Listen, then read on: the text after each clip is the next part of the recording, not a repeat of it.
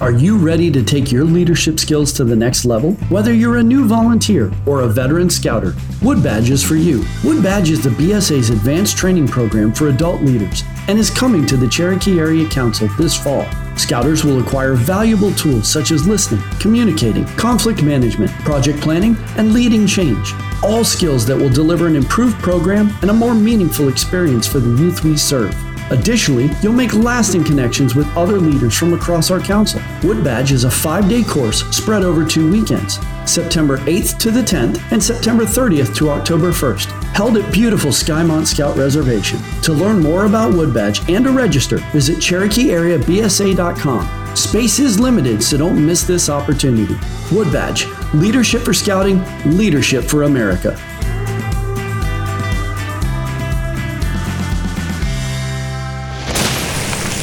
The rustle of leaves through the wind, the hoot of an owl, crickets, the crackle of a well built campfire. The sounds of nature surround us all. If we can just find it through the noise of everyday life. If you follow the Scout Trail, it'll lead you to nature, to real life skills, leadership, and much more for the youth of our great nation. Welcome to Scout On Chattanooga, a podcast designed to encourage and embrace youth leadership right here in our area. Now, from the scenic city, here's Sean Whitfield, Jared Pickens, and Cubmaster Kyle. Hello and welcome to another edition of Scout on Chattanooga. I am Sean Whitfield. Joining me is CEO of Boy Scouts of America, Cherokee Area Council, Jared Pickens, and Cub Master Kyle. Good afternoon, gentlemen. Howdy. Kyle you was, were waiting for it, wasn't you? Kyle was looking across the table and he was like, Who's going to say? I saw it in his eyes. He was thinking, Jared, are you going to say howdy or am I going to say howdy? But he ripped the bandit off. So I'll say, Well, it, Hello. It wouldn't be a, a typical Scout on Chattanooga if if uh, Cub Master Kyle didn't You got to get that. join in immediately. That's gotta right. get that Minnie Pearl going. yes, sir. But by the way, uh, I, I like that cap you're wearing today. Skymont established eight. Is it 1873? No, 1973. 1973. Yeah, we're in the 50th anniversary. I was going to say 1873. right after the Civil The War. Civil War just concluded. I don't. Scouts wasn't even established in America then. Skymont was in existence back then. It just didn't have a name yet. Yeah, they just called it the mountains. Yeah, for sure. The backwoods. So uh, here we are at the uh, end of May, approaching uh, the beginning of June, and how is how is the world of Jared and Kyle? Everything going well? Jared, It's a stare down. Eh, eh, eh, How- how's how's your world? You, you It's good, thank You still got a, uh, I guess you would say a young baby. Yeah, four months. Four months, yeah. So, Four yeah. months is yeah. I would say that's young and also a baby. Everything going well with that? Getting sleep at night? No, You're not. not really. Hmm. My wife is sitting here listening to this, thinking, well, "Who's he saying he's not getting any sleep? He's getting tons of sleep." But Well, uh, yeah, we got to call you out on the carpet. Uh, are you are you doing your fair share at home to take care of the baby? Uh, no, absolutely not. Ashley is far carrying the weight. Although So I you need to pick up some slack here. Well, hold on. Although I am doing a lot more with Theodore, which has been uh, Hmm. it's been nice and rewarding. And lately, um, Cubmaster Kyle will like to hear this.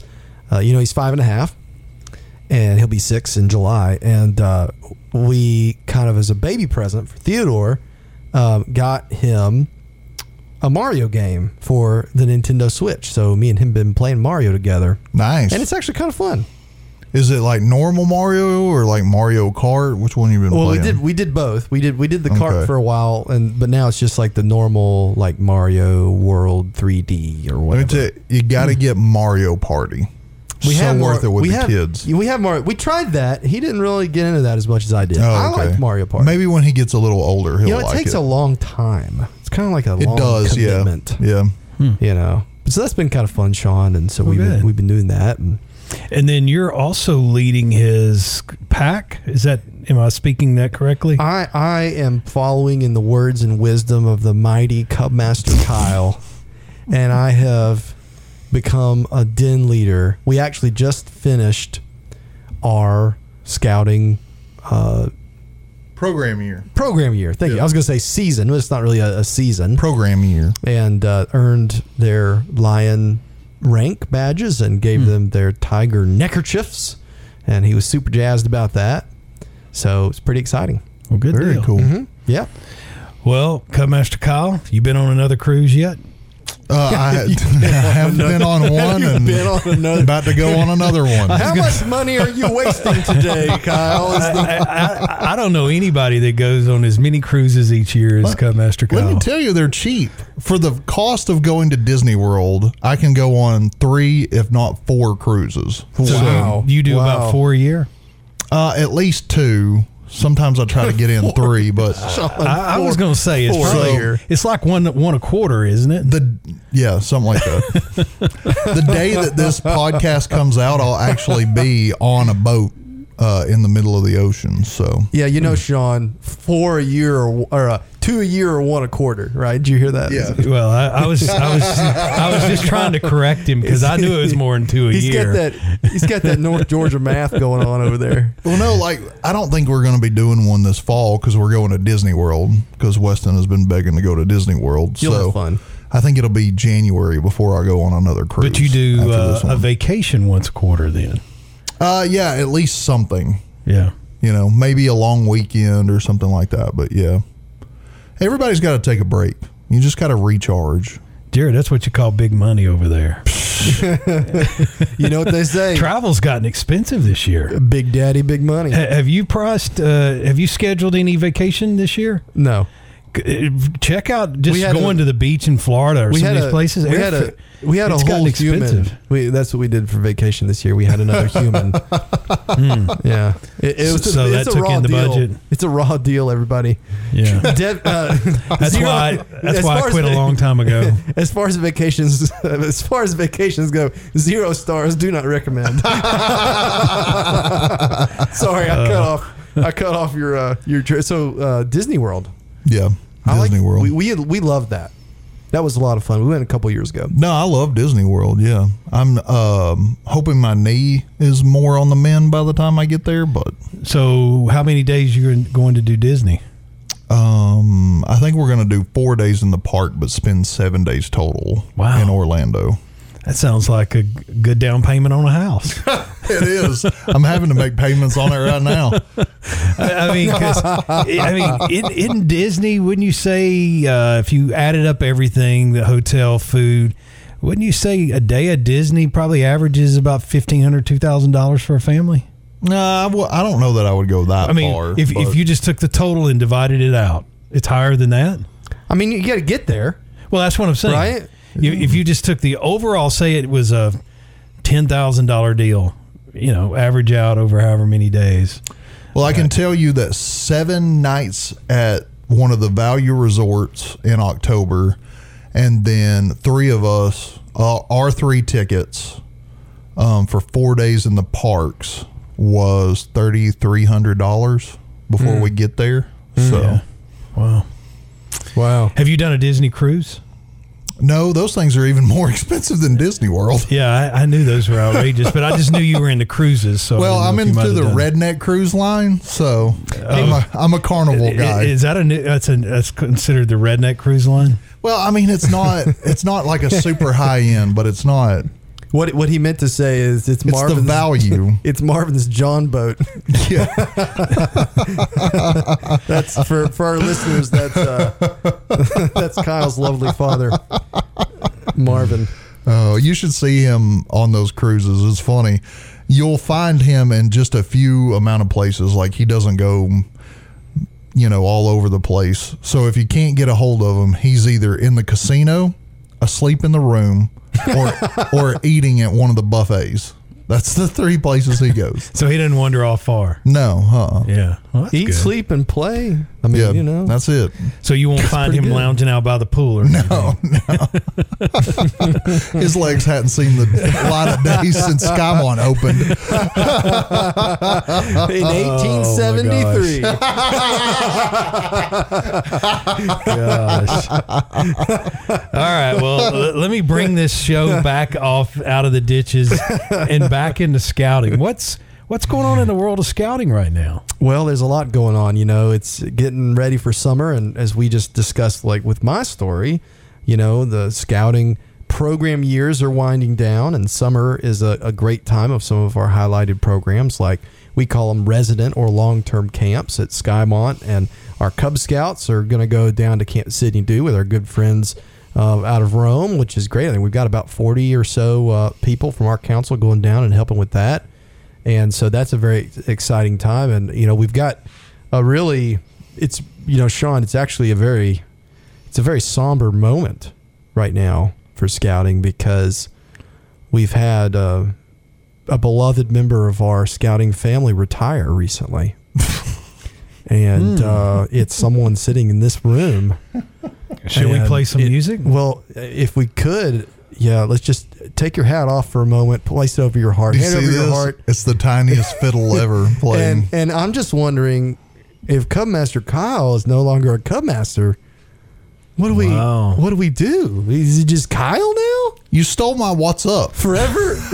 He- he'll, he'll go back to Big Daddy Kyle or Cowboy Kyle. well, it's got to be a scouting thing. I guess it can be Cub. You know, once I can you- still be you can Cubmaster Cubmaster. Kyle. You can be Cubmaster. Kyle. Yeah. It's I want the legendary Cubmaster Master Kyle. want legend. have an immediate pack, but I'll still be, you know, I'll be the He's like a- Cubmaster of all packs. like a step Cubmaster, like a Step like a Cubmaster. Cubmaster twice removed. Well, could you create a new position for him where he's like a regional Cubmaster Kyle? I don't I don't need any more BSA uh Cousin Kyle.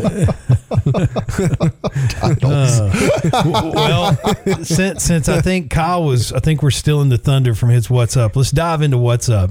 What's Up is where we uh, just share one thing going on in our world. It gives you, our listeners, the opportunity to get to know us a little bit better. So, Cubmaster Kyle, what's up with you, sir? Well, you know, we're taping this about a week before it actually comes out to air, but as of last night, May 22nd, yeah, um, I officially retired as Cub Master of Pack 3177. So uh, I put in three and a half years as Cub Master.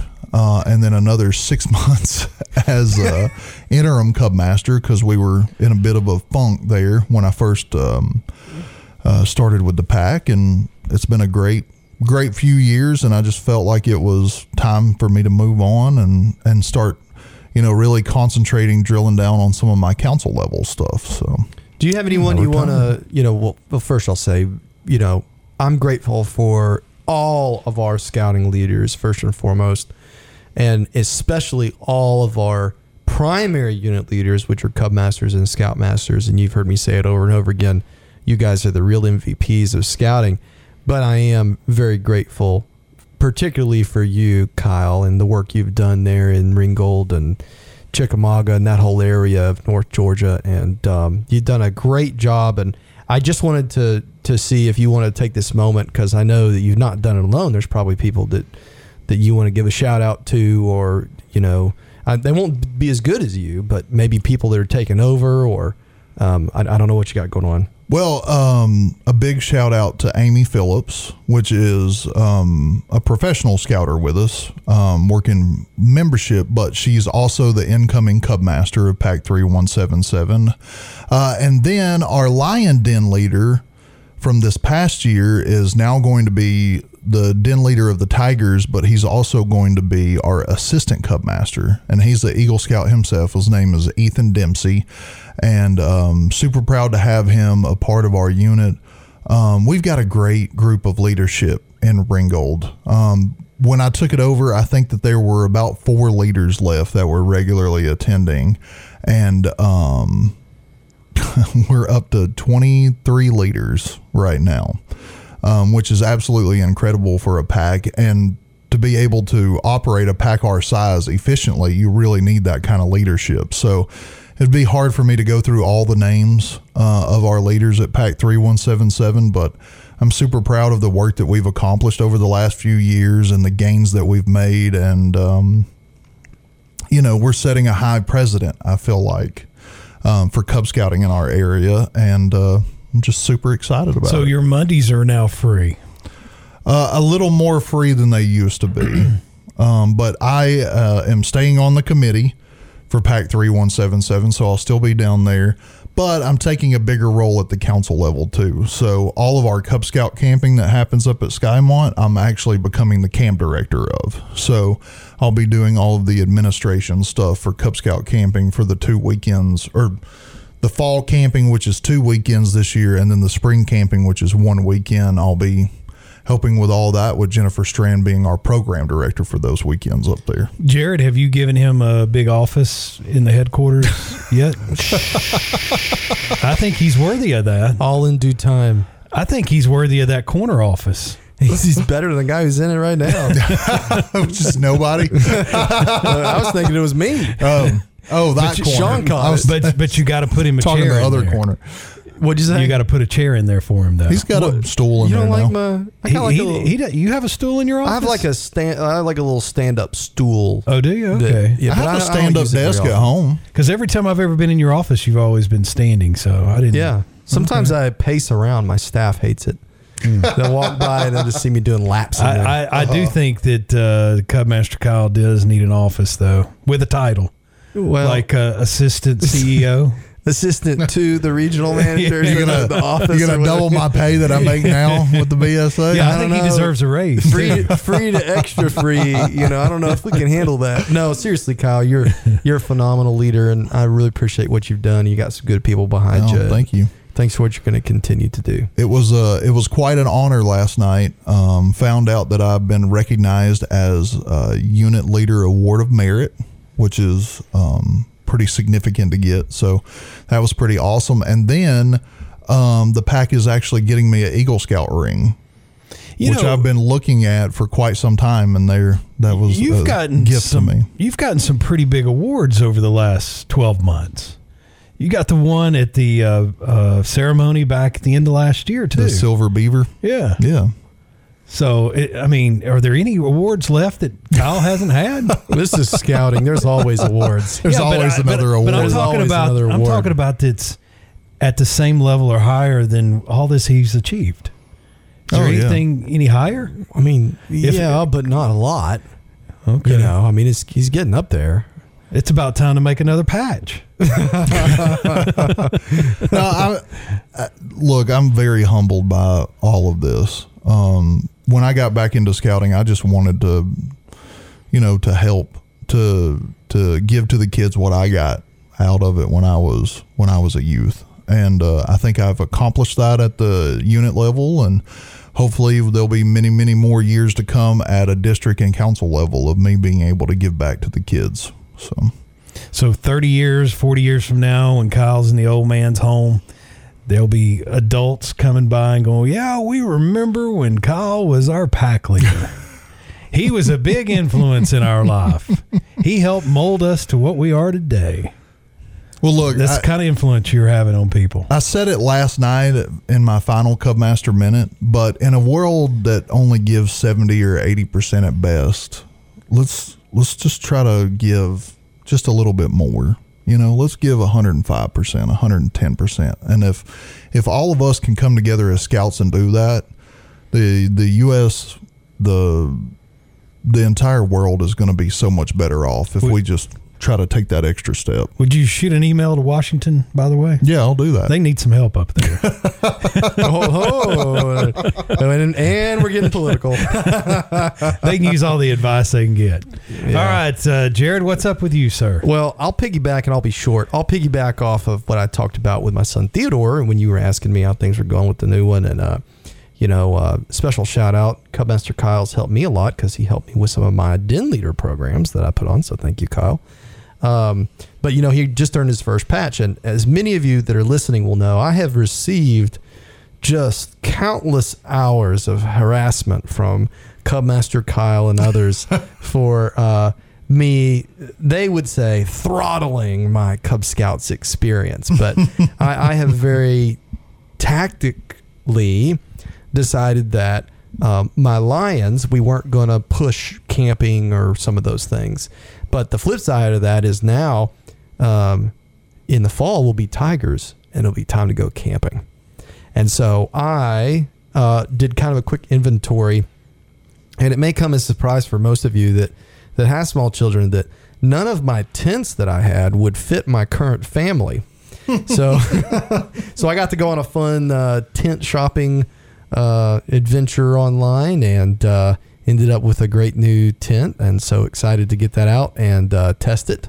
How many person tent did you get? It's a six person, Oh, okay. which of course you know is just a four person. Yep. Um, and uh, it's a uh, North Face Wawona six Ooh, look at you. is what it. Well, I got a good deal on it. It was on. Okay. Uh, I got a good deal, but it has a big vestibule area, so you can actually fit like two. You can Google on your phone or whatever. Mm-hmm. Um, it actually has room for two camp chairs in the vestibule.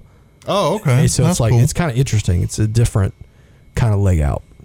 So I tell you, uh, as a recommendation, one of my favorite places to take first time campers is actually the Chickamauga Battlefield. It's, you know, youth groups only can go back there. It's super cheap to go there. And it's, but it's not too far away from home that if something is forgotten, you can always go back and grab something. It's very convenient Yeah. to Fort Oglethorpe if you need to get to a store too. yeah. I was just going to ask if there's some camp in the fall that might have a camp director that uh, would let us in, but Oh yeah, we're definitely going to let you in there. But in September, you need to go ahead and go camping with them one time before you send them an hour and a half up the road. dude, Theodore will be just fine, man. He's Oh yeah, he- oh, he's man. going to. Lo- Are y'all going He's- weekend one or two? Have you decided yet? I haven't even looked. Okay. haven't even looked. it's the figure it last two weekends in October. Got it. So But it's been it's kind of neat to be getting back into the gear game with some of that, and Mm-hmm. you know, over the summer I got to Sean test out my sleeping pads and make sure they work, and you know, all that stuff I've got laying around. Well, just always remember that it tends to be a little colder up at Skymont at night than what the weather actually says. Oh, you're good, man. I am an experienced camper, just you know, for everybody. just just Kyle doesn't think, yeah. But hey, when I go up to Skymont in the fall, I'll be staying in one of the lodges, so I'll be just fine. all all weather camping is beanie weather to bring Yeah. is, is one of my rules. Well, Head I, and feet, head I've and got feet. a camping trip planned. What? Yeah, yeah. It's the only place I ever go camping. It's, Is it- is the Holiday Inn? It's called the Marriott. Okay.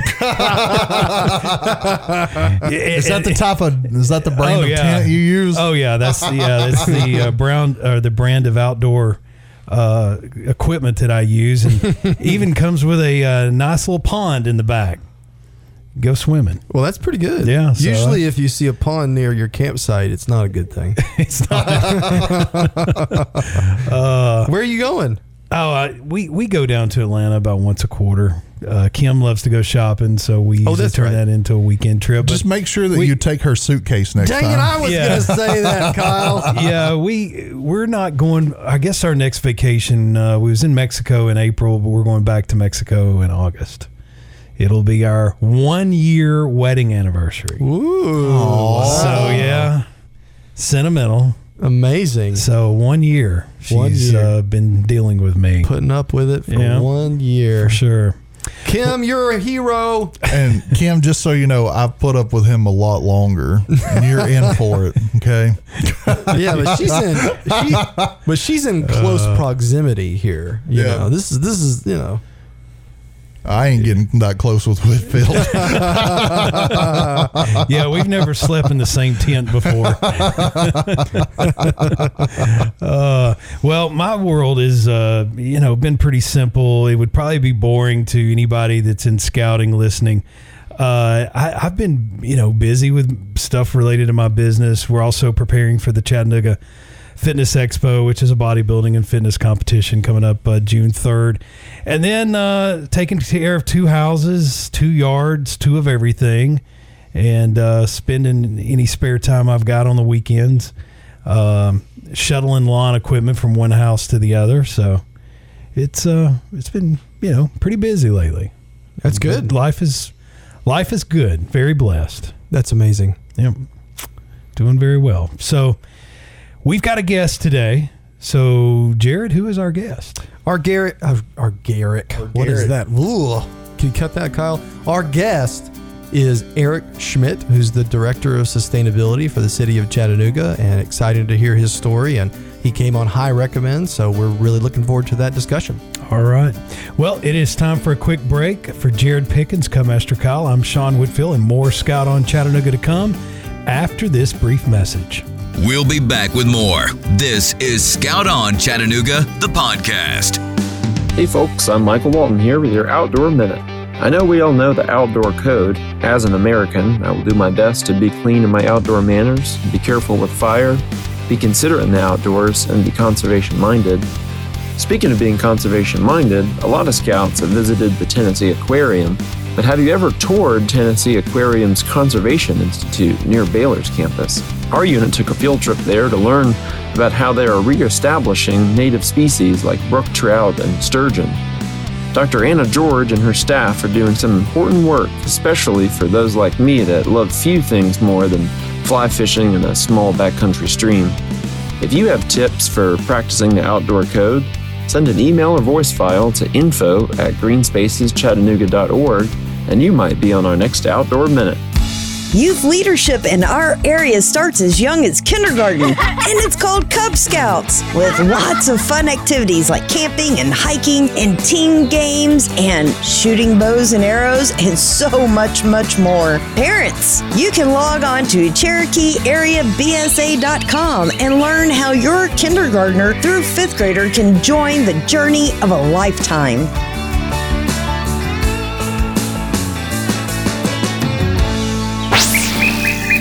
Now back to Scout on Chattanooga. As we continue Scout on Chattanooga, I am Sean Whitfield along with Jared Pickens and Cubmaster Kyle.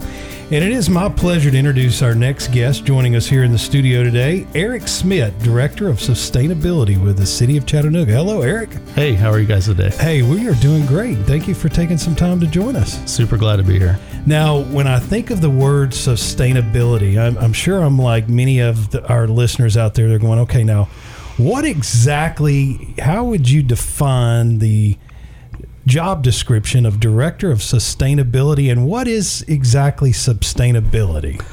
Um, How so- would you describe all that? yeah, yeah. Um, so I'll, I'll flip it and, and try to do my best at the definition first. And I think the easiest way to say it, and there are many definitions of sustainability. You hear the word used a lot, um, but it's basically doing things in a way today that so we can continue to enjoy our quality of life the way we live it today in the years ahead and generations ahead. So our kids that come behind us can enjoy uh, all the all the amenities and uh, quality life that we've got. So sometimes that means taking a look at how we can do things a little bit more efficiently so that we can preserve natural resources so that they're there for generations to come, uh, whether those are energy resources or natural resources. So uh, my job is um at, as director of sustainability is to work w- across departments and with the mayor's office to incorporate more sustainable practices and um, set goals that help point our ship in that direction, but also become a leader for the community and find ways to engage with community partners because uh, everybody knows government can't get everything done uh, on its own, and, and that's not the way it should be. So,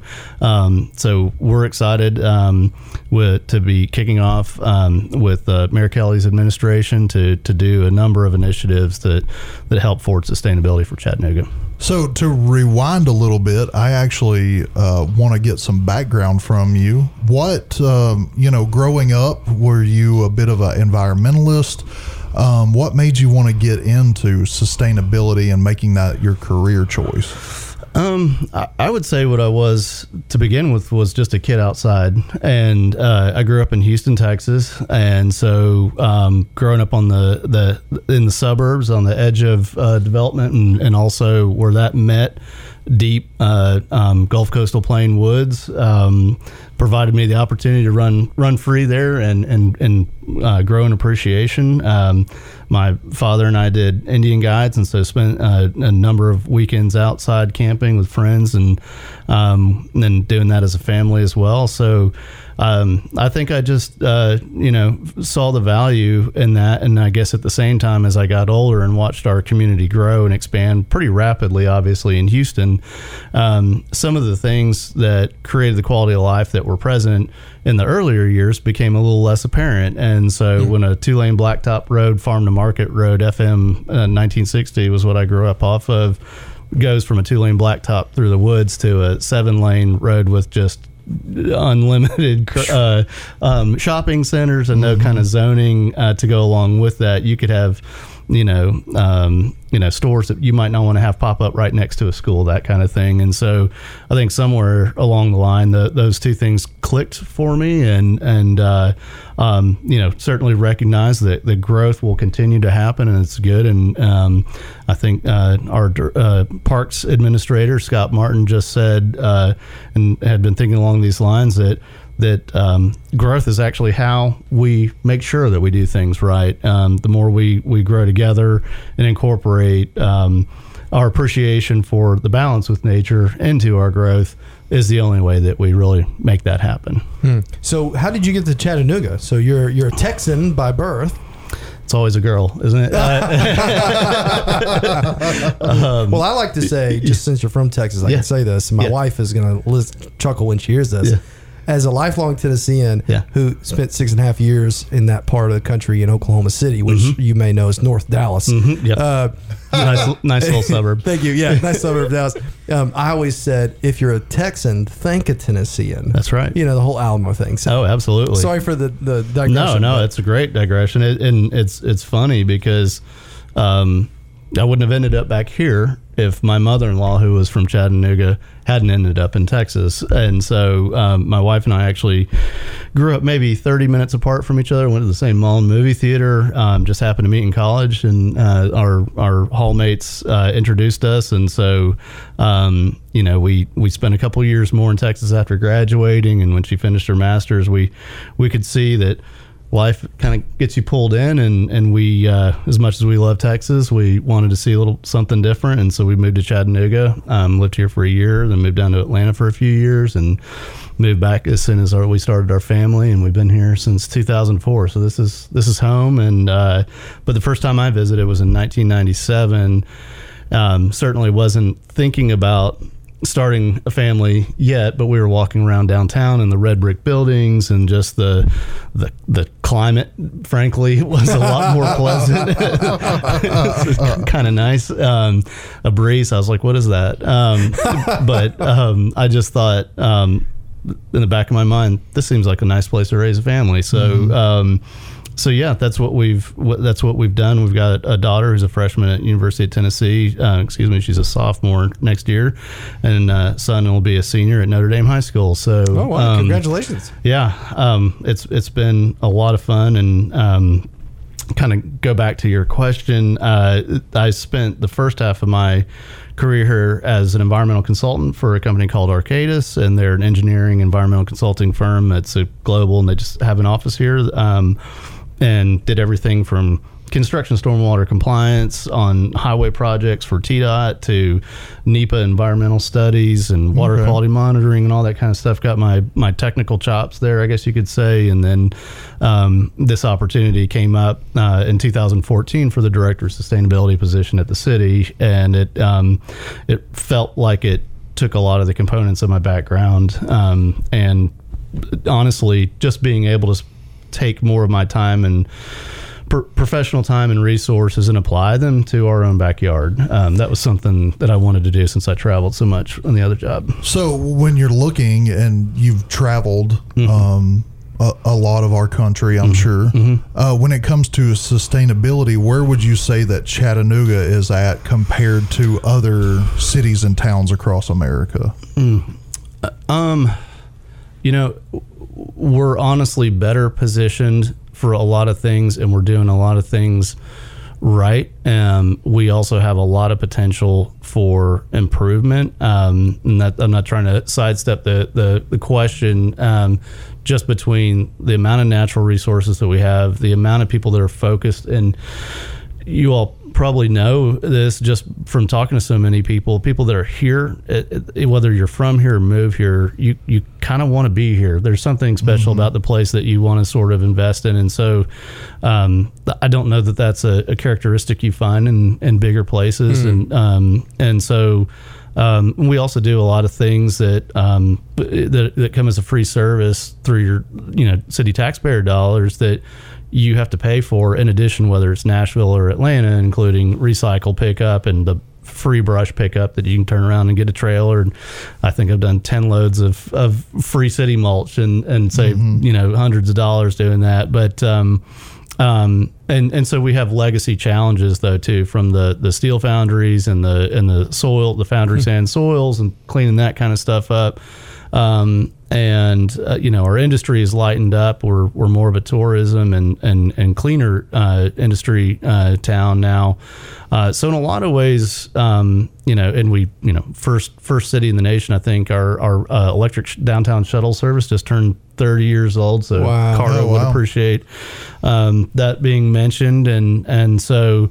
Um, but then there's a lot of disparities, you know, a lot of a lot of legacy stuff, like I said, from the steel industry and other things. Not to pick on them, that, that they got us to where we are, and it's just we have to figure out kind of a new uh, way of doing things, and um, and and so some of our communities though in those areas um, you know uh, frankly our, our minority communities have, have in the education gaps and the opportunity gaps. There's a lot of that ties back together with sustainability. So we have some some challenges there but again we have the resources to, to take care of these things. So um, but just the scale you know it's hard to compare a uh, us to a, a Houston, Atlanta, Nashville. Um, that is as as much uh, initiative as they put in them. It's you know it's, it's sheer volume of people and cars moving and all that. So So uh, you brought up the steel industry. Yeah. You know, Chattanooga was once known as probably one of the nastiest cities in America. So would you say that we have come a long way, or there's still a long way to go? we've we have I would say, you know, gosh, I- it's hard to put a percentage on it. Um, we've come an extremely long way from being, you know, having the the poorest air quality in the nation, and that was even before the Clean Air Act was. That was 1969. Walter Cronkite read that over the the evening news, and that was uh, due to some monitoring that the air pollution control boards were handling at the time. And so the the Clean Air Act, um, you know, it took through the 70s to sort of either come into compliance with those air quality laws. And so, uh, yeah, you used to have to drive around with your headlights on, and and uh, you know the stories of businessmen taking two shirts to work to change out because the soot in the air. So certainly a long, long way from that to have the Ironman where you can swim in the Tennessee River. I mean, swimming in a creek in, in Houston, I did it. I'm not sure it was the best idea. Uh, but so we have access to a tremendous amount of outdoor resources. And I know that's where the Boy Scouts are, you know, fundamental in bringing kids to. And, and so, and, and, and honestly, I mean, aside from following the girl, you know, having clean water and woods to hike through, um, was a huge attractant for me. I still do it. I'm, I plan on getting out as soon as possible. I took my first year's dip in North Chickamauga Creek the other weekend, and my, a little cold, but we've we've got a, A little. yeah, Goodness. yeah. Uh, freezing. I saw we saw a trout, so they're stocking apparently there. I, I knew they were on Big Soddy, but um,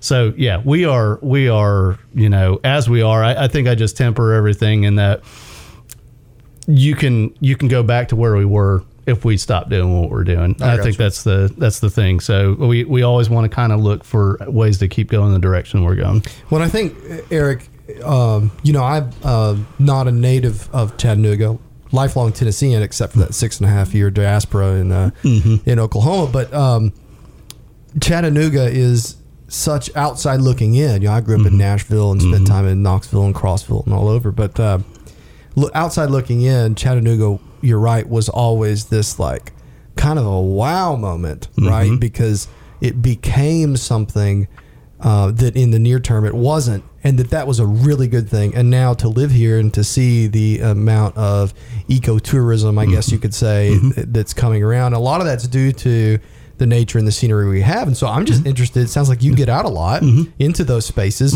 Top two places that you enjoy being in the outdoors here in the valley. Oh gosh, um, I, I just mentioned one of them, North Chickamauga Creek. Uh, I had a poster the Nature Conservancy several years had it on this poster of one of the top hundred places worth preserving. Um, and Bowater Paper, uh, believe deeded it to the state, um, and that's helped with presence of having rangers out there and reducing the amount of garbage that people haul in there. Um, and and so having a, having a, just a regular presence there, but that that is a phenomenally uh, you know biodiverse area less than 30 minutes from downtown um, and so that that is certainly one um, uh, uh, my go-to uh, uh, for for putting on the burner is to hike up Lookout Mountain from uh, reflection riding and uh, gain about a thousand feet. You know, a little less than two miles going up, and um, so those are two of my favorite. We live on Missionary Ridge, which is um, strangely enough, you, you either it, it go from hearing Jake brakes on the ridge cut to um, to you know coyotes howling and owls right outside the window to sandhill cranes migrating over and seeing a flock of them fly over. Um, saw white-tailed deer um, not that long ago for the first time on the ridge, so we've got everything. Had a coyote run up the street, so having that kind of wildlife experience in Chattanooga. Scott was just talking about it yesterday, and and uh, told him I.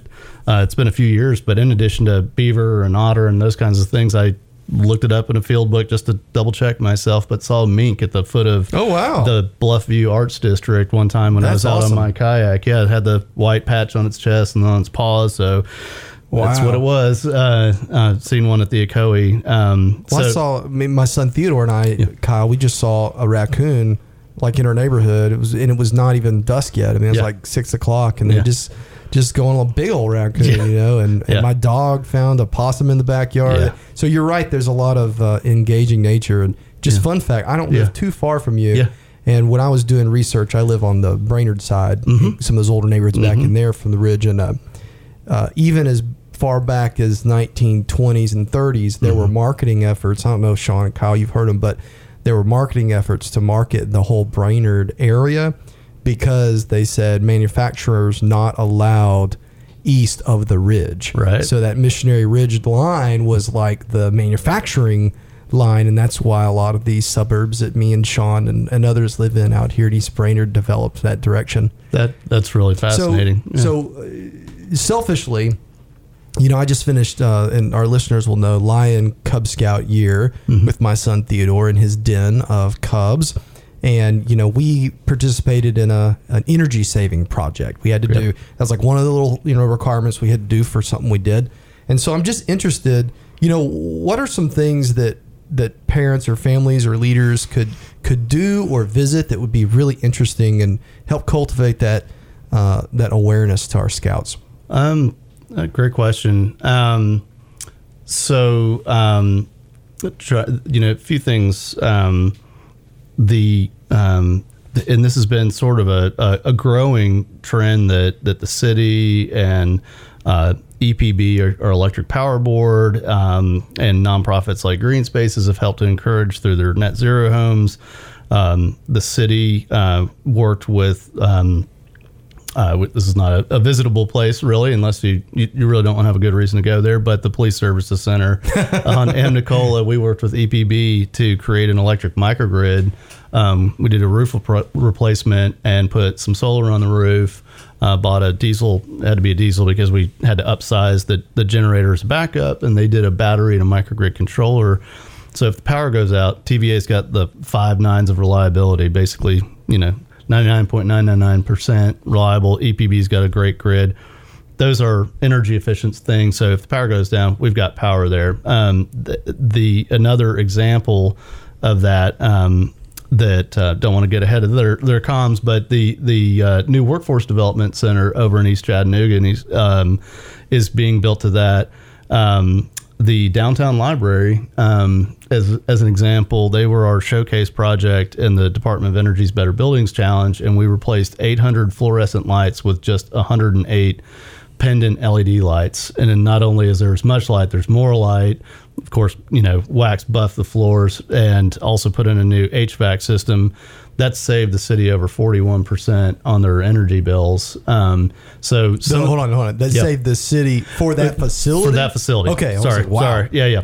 Um, That's still outstanding, though. it is- 'Cause It's a big. That's like a five-story building. It, yeah, and um, uh, built in 1976, so um, it's as old as I am, and uh, they waited about that long to start changing the lights, and they well, I shouldn't say that they were they was overdue, but um, you know, um, so I'm trying to think of some more uh, energy efficient uh, things. Um, Are the what about the mulch yards and stuff? Are those available for for? I mean, I remember when I was a kid, I I went to a mulch yard for 4-H, and they talked about that, and we talked about uh, conservation. Um, uh, I don't remember the right words, but but basically erosion controls and, and how you could use mulch to help with erosion controls and probably thinking of best management practices that BMPs is what we call them in the highway construction and other construction practices, stormwater control. So, yeah, the the city collects all the brush that we pick up on the on your curbside pickup is taken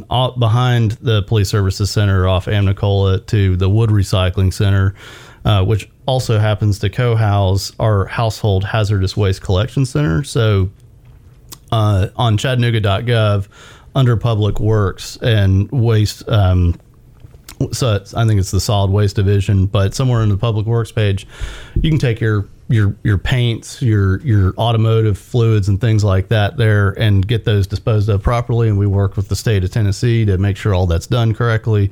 But all that wood mulch we have a contract uh, with a grinding contractor. They grind that stuff up and we've got just big old piles of it more or less an unlimited supply since we're constantly picking up new brush.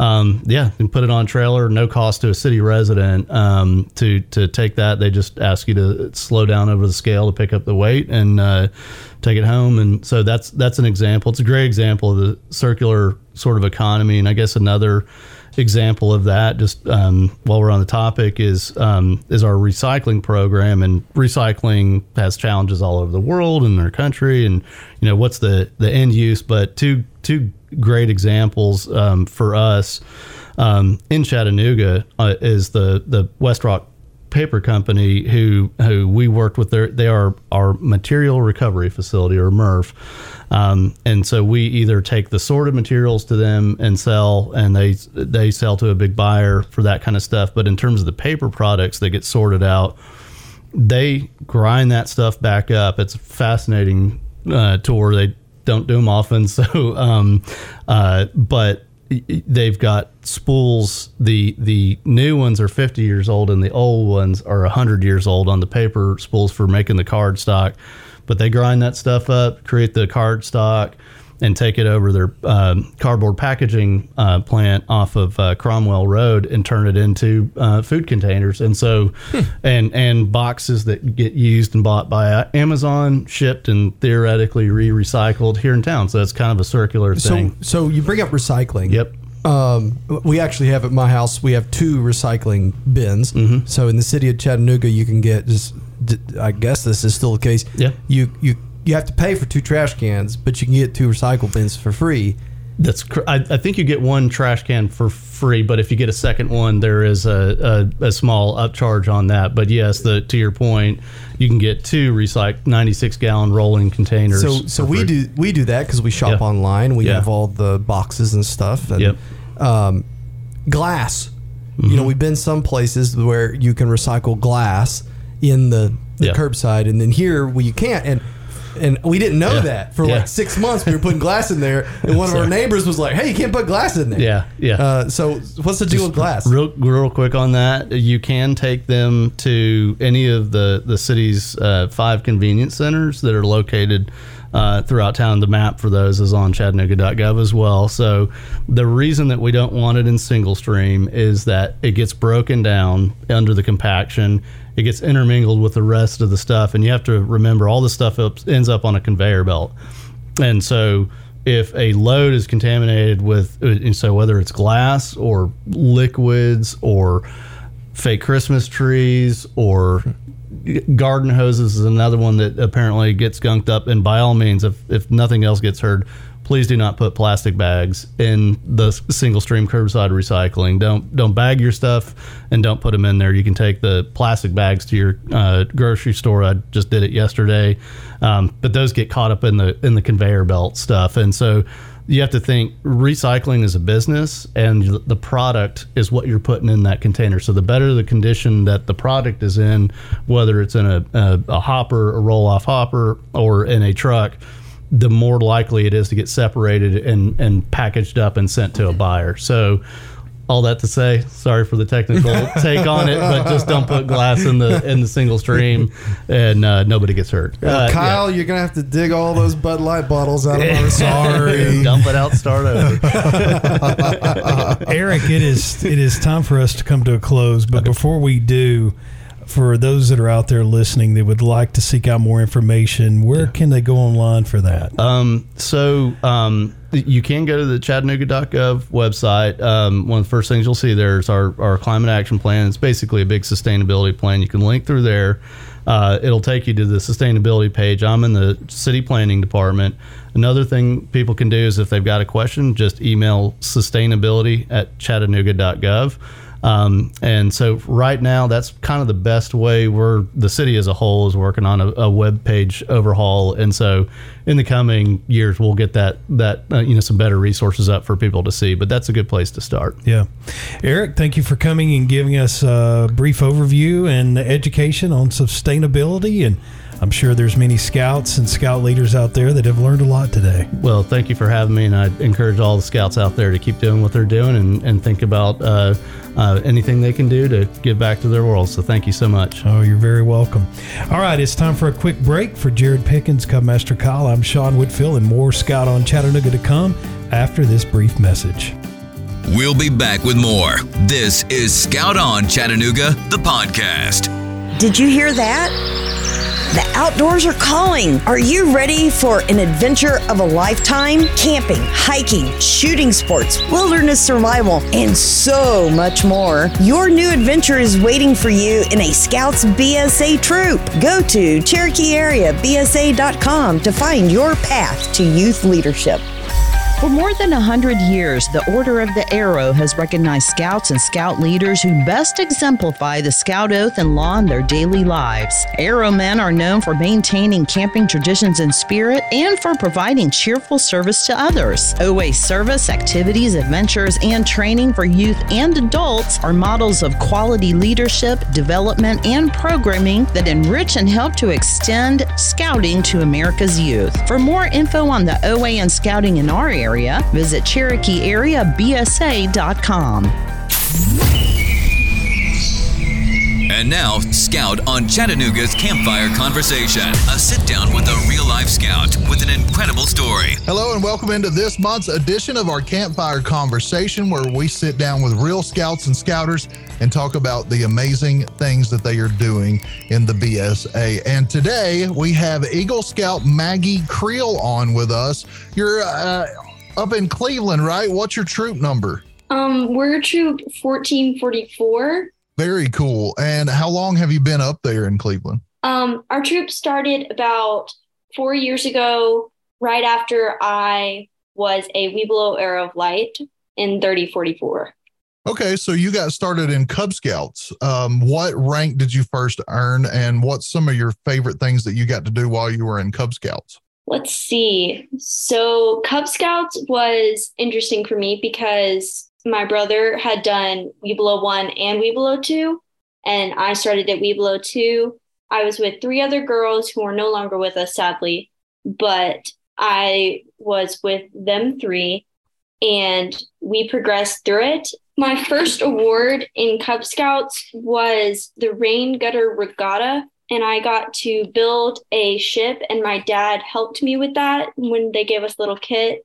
And we had gone to our church that we did scouts at, and we did it out there in the parking lot.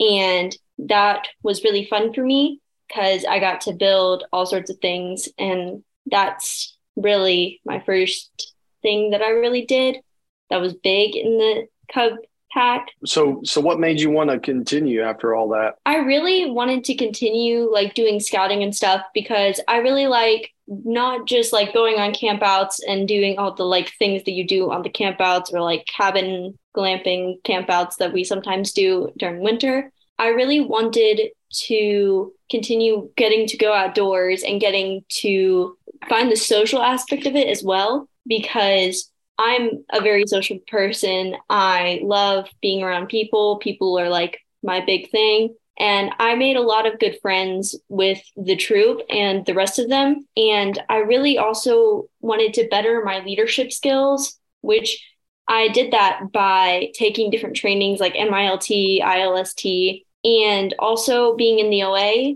Um, I got to see how I could better exemplify my cheerful service because I was one of the first people to of my troop to go up to Ordeal that weekend and get my sash. And so that's how I can help with like cheerful service and all of that. So, you just told us about NYLT, which is the National Youth Leadership Training that happened up at Skymont a few months ago. Plus, you become a member of the OA, which is the Order of the Arrow, which uh, makes you an arrowman. Um, can you tell us a little bit about how that went? Uh, I know that there's a lot of traditions involved, so we can't talk about absolutely everything, but it is a really cool part of our organization. Yes. So, Order of the Arrow is an honor society within scouting, and there's a lot of traditions that we can't really say because, you know, that kind of ruins the whole or going up to ordeal and everything. Mm-hmm.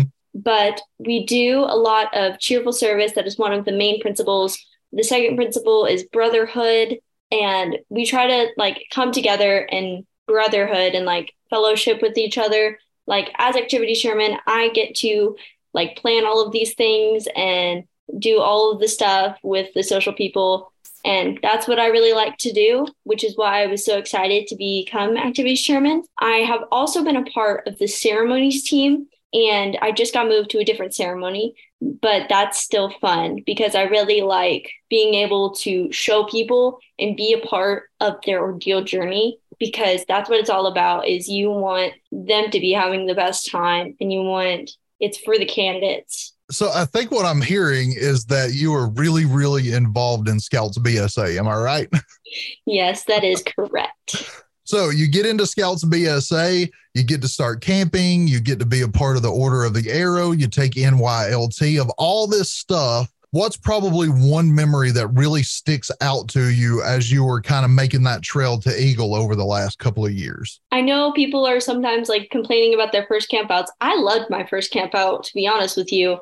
The 2019 Highland Games was a blast for me because my troop, we are very, very like happy, upbeat. Let's make a song. Let's keep going. Let's do all these things. And we just love to do that. And so whenever we were participating in challenges, we didn't necessarily win any of the challenges, but we did end up winning the Scout Spirit Award, which personally, in my opinion, is gold beyond any level because it shows how you interact with your troop and it shows that your troop can work together even if you did not win anything. You know, I'm just really interested, Maggi, in what was a time when everything went wrong on a camp out for you Oh, and what happened. what immediately popped into my head was a sake dino chicken nugget. We tried to Okay, so here we are on this. We tried to cook dino chicken nuggets on a camp out that like came in those freezer bags, and we tried to cook it in a Dutch oven, and it didn't really end up as good. But we're not allowed to cook those anymore in campouts. It's still really funny. That's so cool. Was it at least edible? They were edible. We all ate them, except the adults. they must have known better, huh? I guess the dino chicken nuggets are not supposed to be so floppy, huh? And like gelatinous. Like they're supposed to be more crisp. I guess you didn't really crisp them up, huh? No, we tried. So now that you are one of the, um, let's say, youth leaders, now that you've earned your Eagle in uh, 1444, um, what would you say is some of your best traits that you would like to show the uh, the younger girls in the troop? You know, just how to become an Eagle Scout and what it takes to be that. Becoming an Eagle Scout is challenging, yes, because you have to know how to word your sentences. You have to know how to manage your different finances. You have to know how to do all of these different things, which is why they have the merit badges that you have to complete in order to start your Eagle paperwork and all of that and the process of that. So, like, I love to help my girls with anything that they need, which is why I love to help out my girls with their different merit badges because we just started music merit badge and I am a part of the Cleveland High School marching band and concert band and I play clarinet and so I get to like help my girls if they didn't know how to read music or if they didn't know how to play instrument which I think all of our girls except maybe two have an instrument that they play.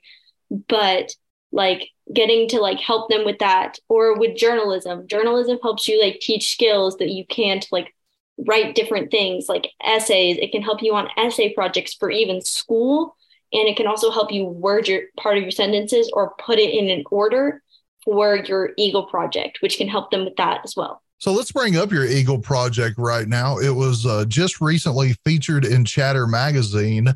Can you go into detail about what your Eagle Scout project was and kind of how you accomplished that? Yes, of course. So I got inspired by the Disability Awareness Merit Badge because I love working with like special educate the special education teams at like different schools and different environments.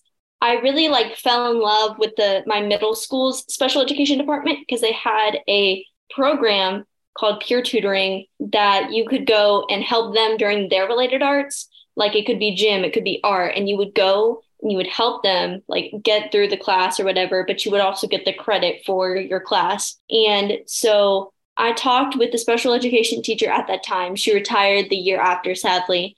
Um, but it was always her dream to have sensory gardens. And so I was like, heck yeah, I'm going to do sensory gardens for Cleveland Middle School. That sounds like a fantastic idea. So I got like all of my different things together for that. And it just expanded the idea even further. And I ended up having a lot of money still left over. So I got to go and buy them like a garden basket and like extra plants that they could plant in the spring as well. That was really, really cool. And they really enjoy it. I love getting to see pictures of them enjoying planting things because also a kid who like did not eat salad, he would not go near vegetables like at all. He hated it. He like will like pick the kale up and eat it straight up like out of the garden. And I Uh-huh. was like, that is amazing. I just love that. So for no for people that have never heard of a sensory garden, can you kind of explain that to us? Yes, a sensory garden highlights the five senses that you have of your body sight, smell, taste, touch, and hearing. So, like for one of my gardens, I would have like sort of spiky or like textury leaf sort of things. In sight, like you just get some colorful things and sorts that you can put in there. And for sound, I could not find any sound plants that are like there and visibly able to plant in the ground that'll probably stay for longer or would be a pain to like get in the ground and everything. Uh-huh. So I ended up just doing a wind chime and putting a pumpkin there because they were going to do a pumpkin project. So there was also that. And for taste, I just put like some peppers out there and some kale for that because it really just shows that you can like get in there you can show them hey this is how you use that sense in case they don't fully understand how to comprehend that sometimes because yes like special education kids need a little more help sometimes to understand things that we usually can get like this and that's what i love about sensory gardens and sensory walls and people who love to help those people with that is because it shows them like hey you can do this this is a way that you can show this I have to say, I definitely really admire that about you. So cool that you were able to do this project for Cleveland Middle School. Um, what was probably the hardest thing about this project to get accomplished? So, one of the hardest things I'm pretty sure was the day that we were getting all of the supplies. We had to, the cleanup afterwards was like horrendous half the time because um, one of my sponsors, you could say, was Will Council, and he literally said, You can come by my house and get a truck full of crap of horse manure. And I was like, That sounds amazing. Thank you so much for that. Um, and so that's what we did, but it was horrendous to clean up. And I had my mother and my brother help me with that. I guess that, that's what it takes to be a family member. And your brother is an Eagle Scout as well. Am I right? Yes, he is an Eagle Scout. Very cool. So you get through this project. Um, you've been in Scouts several years.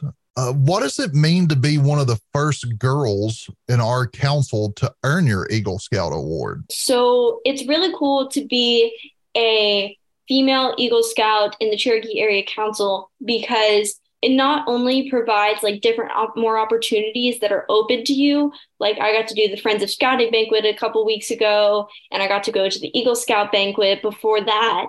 And it's just really cool opportunities that you get because like all of a sudden so many more doors are open for you and you're like, "Oh my gosh, this is really cool." And then you also get to not only do that within the, your council, but within your troop. Like my troop, only one person has eagled, and she was like aging out as she was eagling. And like me being 14, I still have about four years left to help my other girls like get to their goal. Because I know some of them want to eagle, some of them want to get an OA, some of them want to go to sea base, some of them mm-hmm. want to do all these different things. And so it's really cool that I get to help them with that. And so, yeah. You were just spoke at the Friends of Scouting luncheon a few weeks ago with uh, Shane Beamer, the uh, head coach of South Carolina football.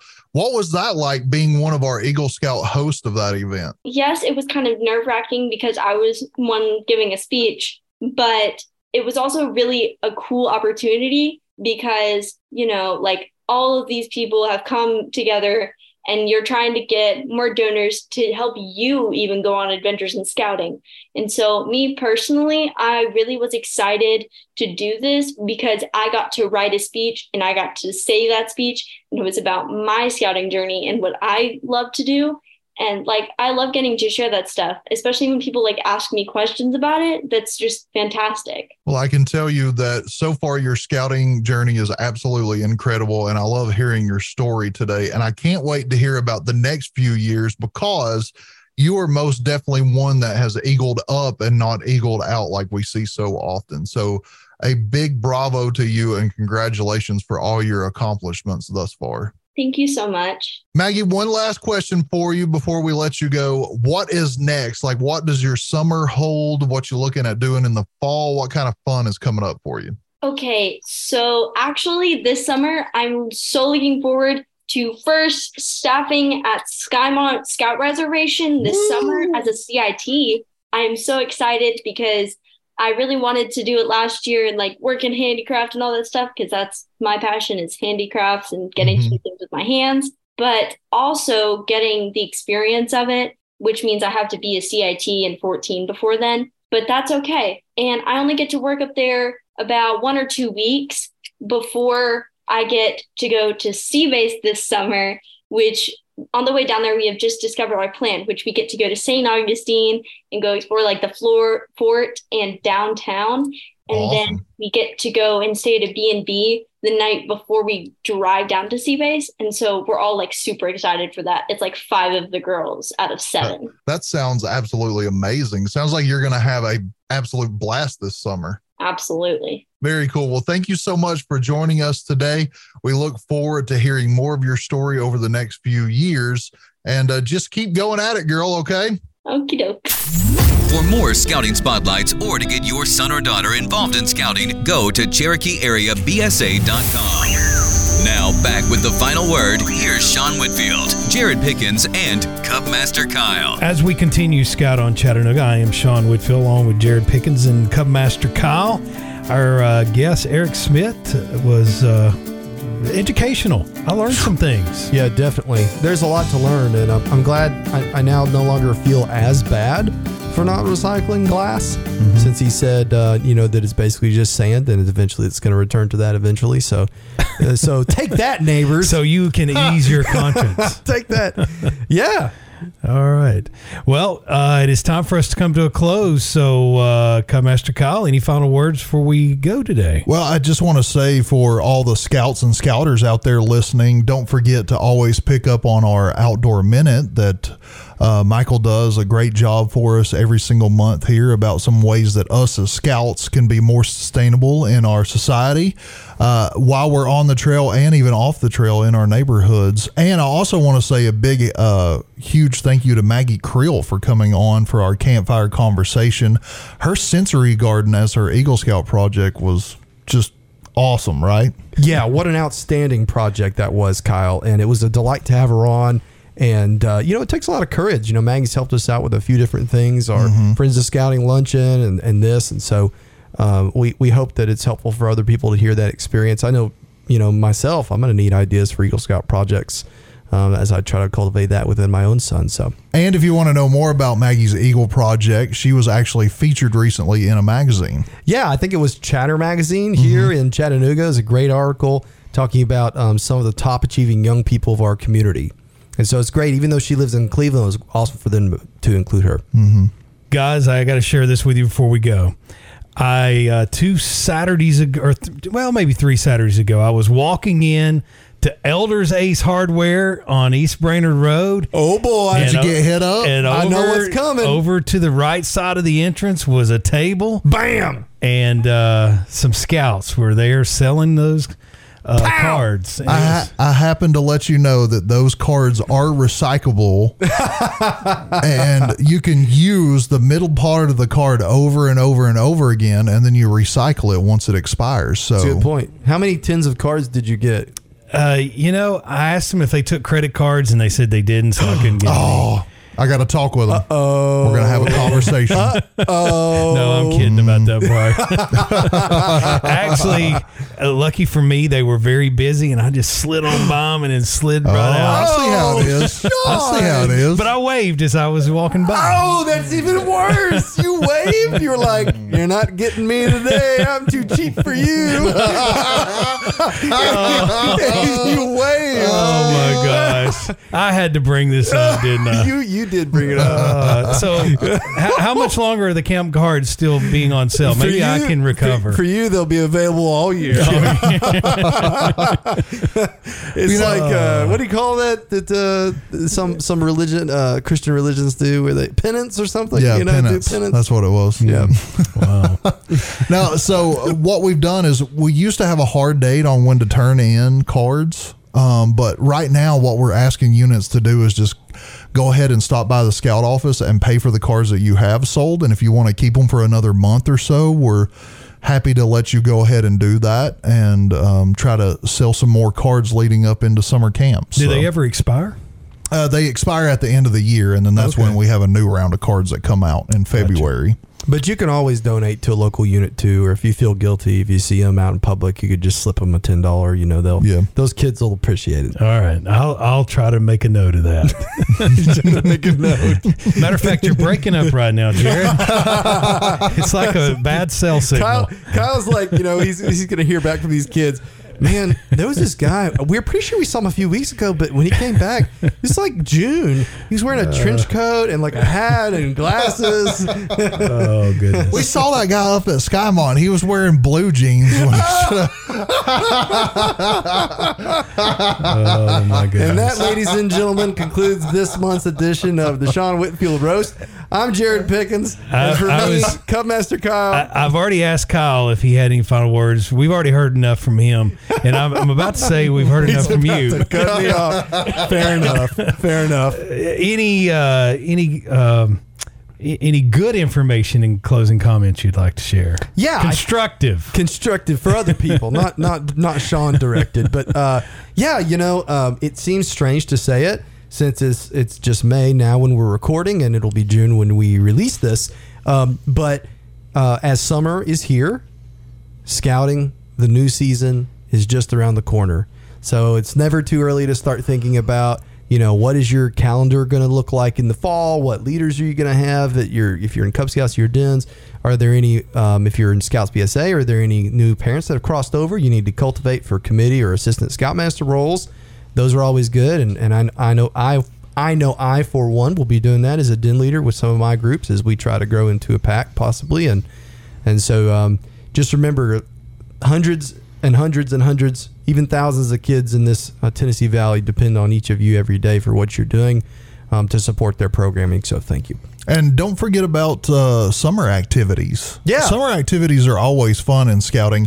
What my favorite thing to do is is we call them the Dragon Den because they're dragging along with their brothers and sisters through scouting until they get to the right age. but we love to welcome um, some kids that we know are going to be Lions in the upcoming year in Cub Scouts and go ahead and get them registered up uh, over the summer so they can go ahead and start participating in rain gutter regattas and trips to the zoo or maybe a lookouts game with your different units. Um, so just a good idea to, if you're in Cub Scouts, go ahead and, and be thinking about some of those kids that are about to make their way into kindergarten as well. Great point. Great point. All right, gentlemen, another uh, great podcast today, and uh, we will get back together in the month of June. So live from Skymont. Uh oh, is it time again? It is. Yeah, next month we are headed to Sk- Episode- Skymont, Skymont, episode two, Redemption. the 50th anniversary, not right. the 100th. All right, on that note, we're going to say this. That's going to do it for this edition of Scout on Chattanooga. Go to our Scout on Chattanooga Facebook page for any suggestions or comments about today's podcast. Click on the subscribe button at your favorite podcast platform for all future podcasts. For Jared Pickens, Cubmaster Kyle, I'm Sean Whitfield, and thank you for listening. This has been another episode of Scout on Chattanooga, presented by the Cherokee Area Council BSA. To learn more about scouting in the Tennessee Valley, join a unit, or donate and become a friend of scouting, visit CherokeeAreaBSA.org. And be sure to join us on Facebook, Twitter, and Instagram. And use the hashtag TNGA Scouts to stay up to date with the youth leaders in our area.